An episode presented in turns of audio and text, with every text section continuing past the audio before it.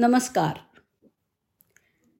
आज तिच्यातली डोंबारीण ही अनघा किल्लेदार यांनी लिहिलेली गोष्ट ऐकूया.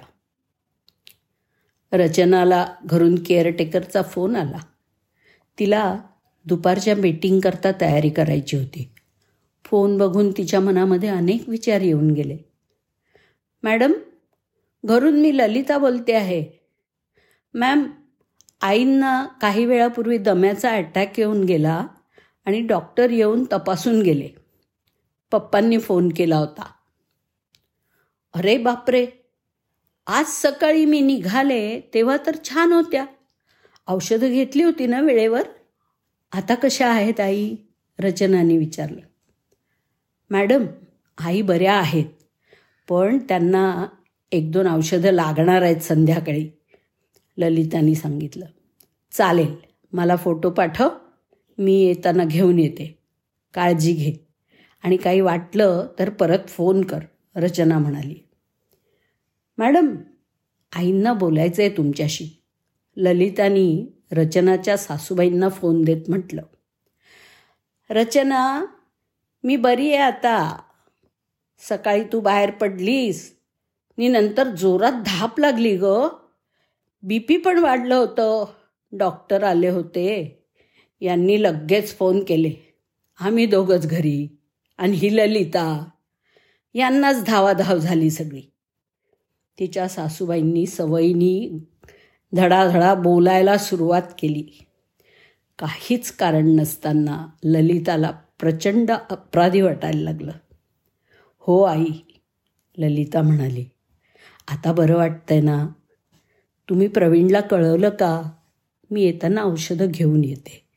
अगदी हळू आवाजात ती सासूबाईंशी बोलत होती. नको नको प्रवीणला नको सांगूस. तो काळजी करत बसतो. त्याला कामात कशाला व्यत्यय माझ्यामुळे? तू असं कर संध्याकाळी लवकर ये. येताना औषधं आण न विसरता. रात्री करता औषध नाही आहे घरात. सासूबाईंनी आपलाच मुद्दा दामटला. स्वतःच्या लेखाची काळजी प्रत्येक शब्दामध्ये जाणवत होती. पण तिला मात्र ही सवलत नव्हती. खरं आहे तुमचं. मी लवकर येते. तुम्ही निश्चिंत राहा. तिने फोन ठेवताना म्हटलं. तिने एक मीटिंग एक तासभर आधी घेता येईल का असं मीटिंगला हजर राहणाऱ्या सर्वांना मेल पाठवून विचारलं. एक तासभर आधी म्हणजे फार मुश्किल नव्हतं. मीटिंग आटोपली आणि ती ऑफिस बाहेर पडली. तिच्यापेक्षा पाच वर्ष वयाने मोठा आणि वरच्या पोस्टला असलेल्या प्रवीणला त्रास होऊ नये म्हणून सासूबाईंनी तिला फोन केला. याचा तिला पूर्वी राग यायचा त्रास व्हायचा पण आता इतक्या वर्षांनी तिच्या अंगवळणी पडलं होतं. आता हाताशी गाडी होती आर्थिक स्थैर्य होतं ऑफिसमध्ये नुसतं सांगून बाहेर पडता येत होतं. लग्न नवीन असताना तिची फार धावपळ व्हायची. काही वर्षांनी मुलं मोठी झाली आणि सुटसुटीत झाली तशी तिची धावपळ कमी झाली. रचनाने औषधाच्या दुकानासमोर गाडी थांबवली आणि दोन दोन वेळा चेक करून तिनं औषधं घेतली. रस्त्याच्या कडेला एक डोंबारीण तिची कौशल्य दाखवत होती.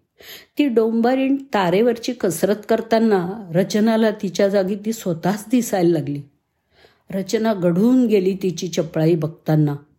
झरझर हालत होती. समोरच्या प्रेक्षकांना नमस्कार करत होती. डोंबारणीचा नवरा हातात ढोल घेऊन मोठ्याने बोलत होता. एक दोन आश्चर्यकारक खेळ झाले.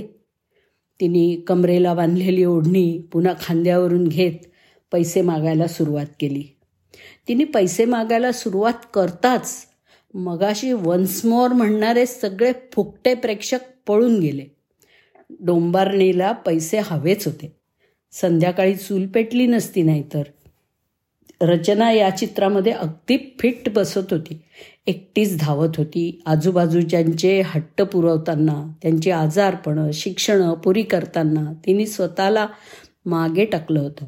जेव्हा कौतुकाची वेळ आली तिला वाटलं की तिच्या थाळीमध्ये कौतुकाच्या प्रेमाच्या शब्दांचा पाऊस पडेल तेव्हा मात्र सगळे पांगले होते. रचनाला हुंका आला. मी असताना तिचा खेळ मी वाया जाऊ देणार नाही ती मनाशीच म्हणाली. तिनं रस्ता क्रॉस केला. डोंबारणीला पर्समधले पाचशे रुपये काढून दिले. तिच्या कुटुंबाला तिथल्या दुकानातनं चहा वडापाव घेऊन दिला. डोंबारीण चकित झाली. दिवस रिकामा जाईल असं वाटत असताना कोण कुठची बाई येते आणि दोन दिवसाची सोय करून जाते काय याचं तिला खरंच नवल वाटलं. तिने मनापासून दुवा दिल्या. हे रचनाला आवडलं. खूप छान वाटलं. तुझ्या यातना धावपळ मला नाही तर कोणाला समजतील ग बाई? माझ्यात पण आहेच ना ग एक डोंबारीण. दिवस रात्र तारेवर कसरत करणारी. असं मनात म्हणत ती गाडीत येऊन बसली. धन्यवाद.